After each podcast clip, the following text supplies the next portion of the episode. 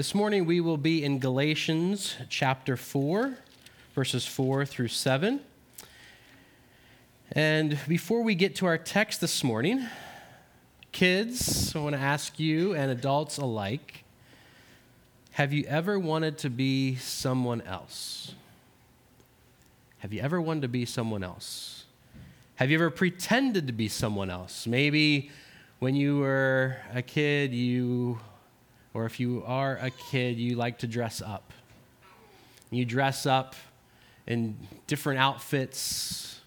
You dress up in different ways and pretend to be maybe a cowboy or cowgirl, or maybe a superhero, or, um, or a princess, or you pretend to be somebody other than who you are by dressing up.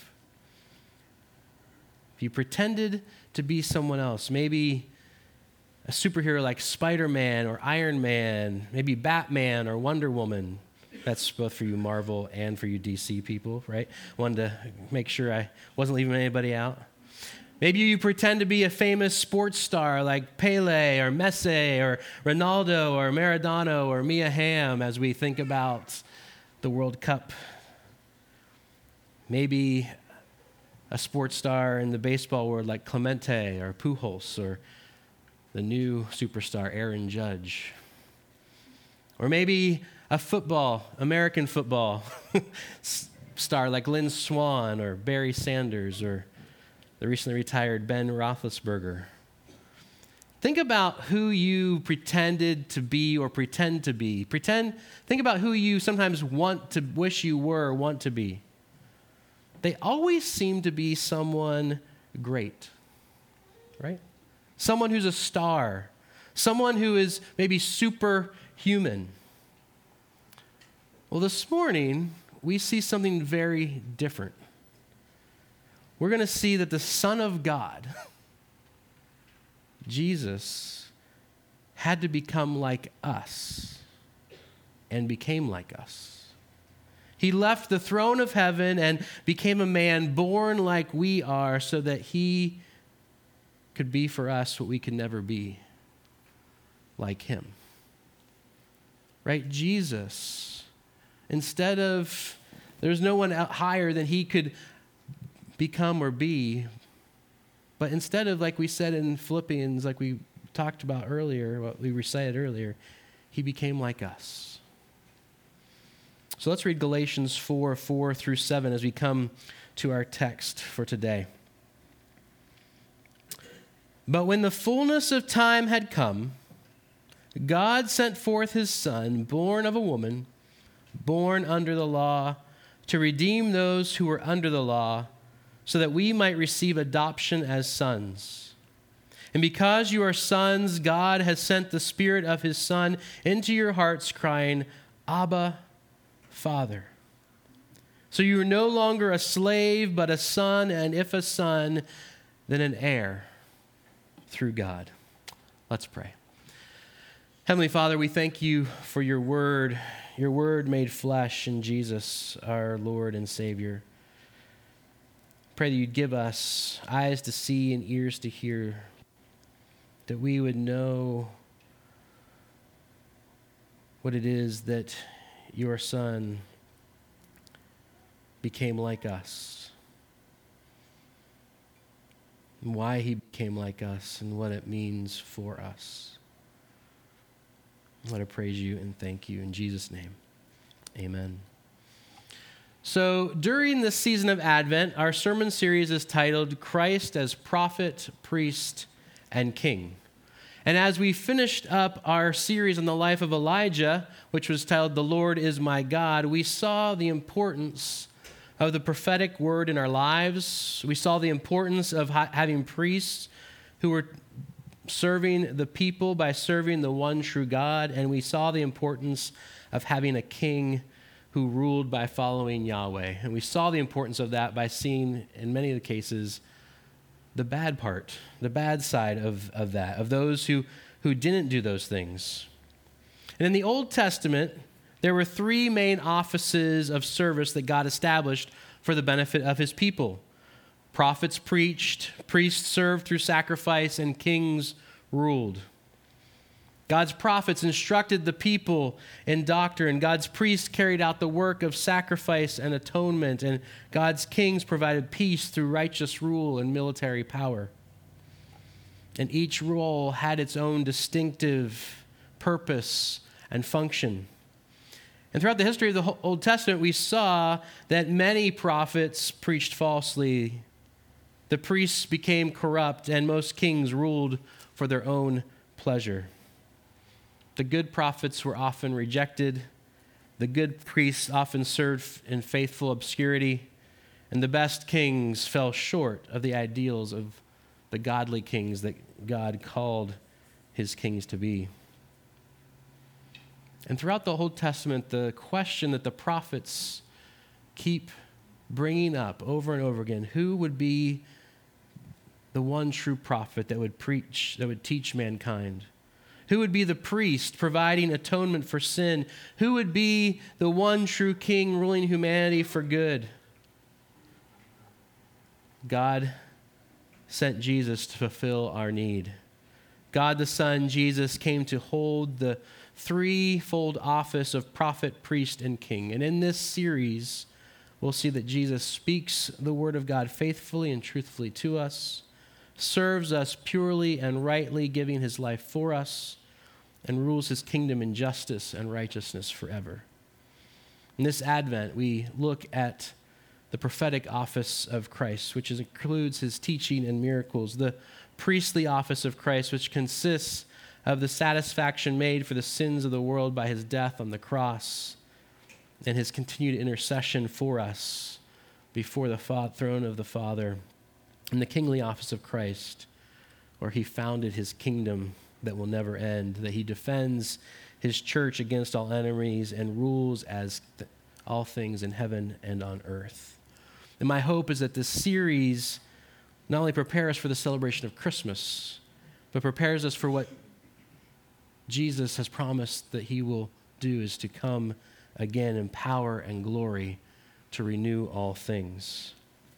But before we begin to see Jesus as our prophet, priest, and king, we must first understand that he became like us.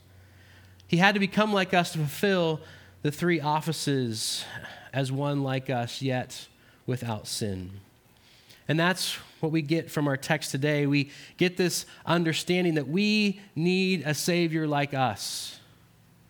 We need a Savior like us, who we will see later in our series as prophet, priest, and king. And the main point of our text today is that Jesus became like us to make us like him. Jesus became like us to make us like him. First, he became like us, verse 4. But for him to become like us, first means that he had to be someone unlike us, right? And Paul says this in the phrase, God sent his son. God sent forth his son. We see in this phrase the implicit understanding of these words is that there are two ideas. Both are fundamental to a complete Christological affirmation of who Jesus is. It's the divine intentionality and internal and eternal deity. These two things are bound in the f- phrase God sent his son. The coming of Jesus into human history was not an accident. It wasn't something that God, the Father, was like, ooh, maybe we should do this. No, it was not an accident. Not only was it to fulfill the Old Testament prophecies, but it was the climax of the plan that God had instituted from the very beginning, before the creation of the world. In fact, that plan was already in place when Adam and Eve sinned. Right? And we get a glimpse of that in our reading this morning in Genesis chapter 3, where God speaks to the serpent and God proclaims a curse upon him that the seed of the woman would crush, would come and that would crush his head.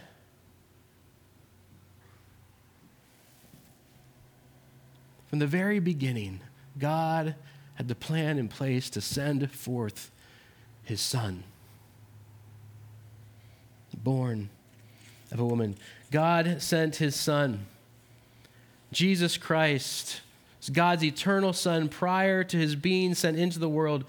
Jesus not, didn't begin to be God's son in Bethlehem, right? There's some who would say, well, Jesus be, became God's son when he was born, or Jesus became God's son at his baptism in the Jordan River, or Jesus became God's son at the resurrection when God the Father raised him from the dead. No, he is the eternal Son of God. God the Father, God the Son, God the Holy Spirit. He is the eternal one. God sent forth his Son. God sent his Son not just from Galilee to Jerusalem or just from the manger to the cross, but all the way from heaven to earth. And the full implications of this text can hardly be grasped. In sending Jesus, God did not send a substitute. He didn't call a back a reliever from the bullpen. He didn't call a backup off of the bench. God himself has come. Jesus, the Son. And now that Paul has affirmed the true identity of Jesus as the eternal Son of God, he explains how he has become like us. His humanity and representative role as one born of a woman.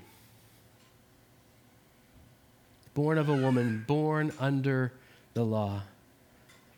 Jesus experienced all of the finiteness and fears, trials, and temptations that are the common experience of every human being. And as Hebrews 4:15 states that Jesus was put to the test in every way that we are, yet without sin. Jesus fully God fully man, participated in the human condition. And while Jesus' conception was supernatural, his birth was perfectly normal. Complete with a dingy manger, soiled swaddling clothes, and other conditions with the birth of a poor peasant in ancient Palestine. The eternal divine Son of God was really and truly born of a woman. Born like you and I. And like us, he was born under the law. Not only was he a man, but he also was a Jewish man, circumcised on the eighth day, as all Jewish males were. He grew up in a Jewish home, reading the Torah, praying to his heavenly Father, attending synagogue, faithfully fulfilling, as no one before or ever since has done, all the precepts and demands of the law. And as John Stott states, he succeeded where all others before and since have failed. He perfectly fulfilled the righteousness of the law so that the divinity of Christ, the humanity of Christ, and the righteousness of Christ uniquely qualify him to be man's redeemer. If he had not been man, he could not have redeemed men. If he had not been a righteous man, he could not have redeemed unrighteous men. And if he had not been God's son, he could not have redeemed men for God or made them sons of God. Paul has brought into focus here both the person and work of Jesus. Christology, who Christ is, and soteriology, redemption, and all the aspects of redemption can never be separated. The Son of God became a human being and was put under the law to redeem those who were under the law so that we might become God's sons. Jesus became like us to make us like him. We've looked at what it means that he became like us. Let's look at what it means that we became like him, verses 5 through 7. The purpose and goal of Christ's incarnation and what we often refer to as humiliation, becoming a human being, living the life that he lived and dying the death that he died is his humiliation. As one commentator expressed it, Christ not only became man bound to obedience, but he became curse for us. He made our doom his own. He took on him not only the calling of a man, but our responsibility as sinful men. It is in this that his work as our Redeemer lies. For it is not for it is in this that the measure, or rather the immensity of his love is seen. It is in this work that our Redeemer lies. For it is in this that the measure, or rather the immensity of his love is seen. Notice that God's purpose in our text was both to redeem and to adopt, not just to rescue us from the sin of slavery, but to make us as slaves to sin into sons of God. You know, redemption, this idea that we are redeemed, we are bought back, is often discussed as what we are redeemed or saved from. And there are absolutely aspects of, of sin and death that we are saved from. We are redeemed from the curse of the law. We are redeemed from the slavery of sin. We are redeemed from the clutches of the evil one. But Paul wants us to remember that it's not just the negative, so to speak, aspects of the things that we are saved from, but we are saved to something, to someone. Right? We are saved as a positive purpose for Christ's sacrifice. There's a positive purpose for Christ's sacrificial suffering and death. The Son of God was born of woman and put under the law in order to redeem us from the law so that we might receive what? The full rights of sons. Right? It's not just that we were saved from something or out of something, but that we were saved to God's family. We are adopted into his family. We are received with open arms. We are welcomed into his family. In Ephesians 1 5, adoption is rooted in God's sovereign election, that he has chosen us Right? It's not that we just showed up. He's like, all right, well, come. He chose us as his son and daughter in accordance with his pleasure and will. In Romans 8:23 we read that adoption encompasses our future resurrection, the redemption of our bodies for which we eagerly await. Our adoption says that we will be like Jesus, our older brother.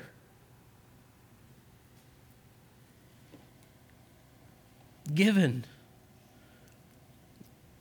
renewed bodies in the resurrection.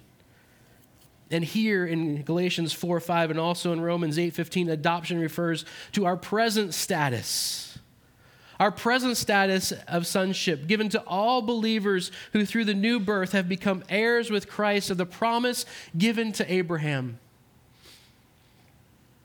That his offspring will be like the sand on the seashore, the stars in the sky, uncountable. We are a part of that promise through Jesus Christ.